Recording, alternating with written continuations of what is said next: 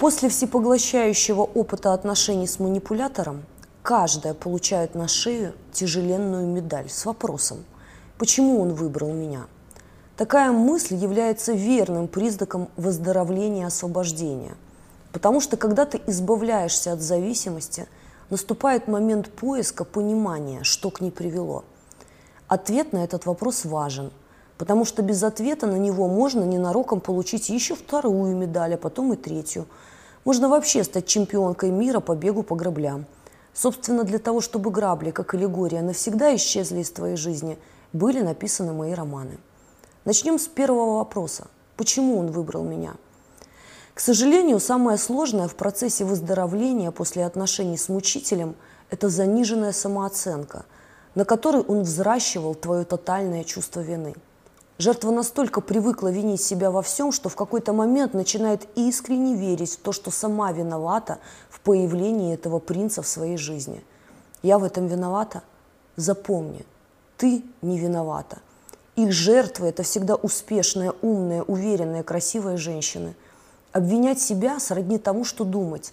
Меня ограбили, потому что у меня есть деньги – Деньги – это твоя внешность и сексуальность, харизматичность и интеллект, финансовое положение и влияние, твоя популярность и публичность. А вот какие деньги у тебя есть и почему привлекли игрока – вопрос индивидуальный. Поэтому повторюсь, ты не виновата в том, что наличие денег привлекло игрока. Но буду честна до конца, ты виновата в том, что не дала ему под зад при первых признаках. Есть только три причины, почему ты этого не сделала. Первое – преступный оптимизм. Мы наивно полагаем, что нас это не коснется. Глобальная ошибка общества. Все делают вид, что проблемы пикапа и манипуляции их не касаются.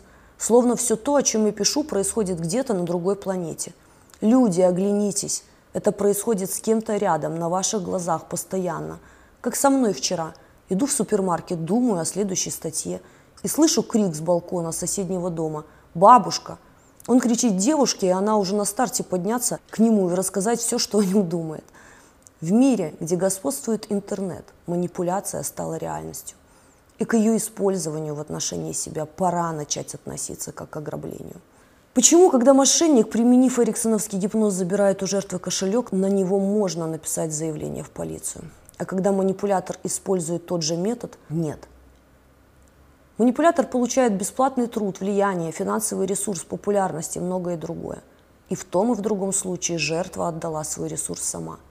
Почему цыганок мы опасаемся, а манипуляторов нет? Почему в детстве нас пугают мошенниками, а манипуляторами никогда? Когда-то ты приняла появление интернета. Теперь придется принять, что техниками манипуляции владеют многие люди. И с каждый день их становится больше и больше. Вторая причина – это отсутствие понимания масштабности проблемы. Мы думаем, он изменится и даем ему шансы. Из-за преступного оптимизма мы ошибочно полагаем, что манипуляция – это детская игра, которой игрок управляет. Из-за собственного невежества, отсутствия знаний нам кажется, что это безопасно. И еще страшнее, когда ищем причины в себе, потому что учителя позитивного мышления учат – изменишься ты, изменится он, нужно прощать – Поэтому, когда я где-то слышу, это ты виновата в том, что он к тебе так относится, мне хочется кричать на весь мир, закройте рот этому учителю скотчем. Он добивает психику жертвы, которая и без этого горе-учителя уничтожена. Как можно не понять очевидных вещей? Если меня не устраивает человек, я пройду мимо и не стану его уничтожать, мучить и равнять. А если манипулятор это делает, значит ему это приносит удовольствие.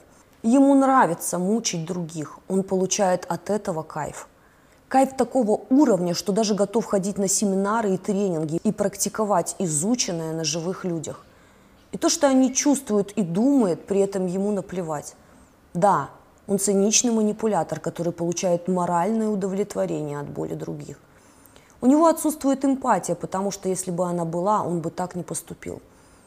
Когда ты находишься в конструктивных отношениях с человеком со здоровой психикой, твое изменение сработает, но с манипулятором, игроком, пикапером – никогда. Третья причина – размытое понятие об отношениях, неэффективная система ценностей, страхи и деструктивные программы, живущие в подсознании. С этим тебе придется поработать. чтобы в следующий раз при встрече с подобным принцем дать ему под зад еще на первом этапе. Поэтому запомни, что жертвой манипулятора, пикапера, игрока становится обладательница следующих качеств. Сильная, успешная, жизнерадостная, оптимистичная, щедрая, самокритичная, уважающая мнение других и не склонная к лжи и цинизму. Так как приведенные характеристики в обществе приняты за норму, то жертвой может стать большинство. Жертва – это ситуационное понятие, а не психологическая характеристика личности. Жертвой манипулятора не может быть только открытый тиран или такой же манипулятор. Поэтому напоследок есть хорошая новость. Если ты жертва, значит точно не манипулятор. Смотрите более подробное видео на эту тему по ссылке в описании. Ставьте лайки и подписывайтесь на канал.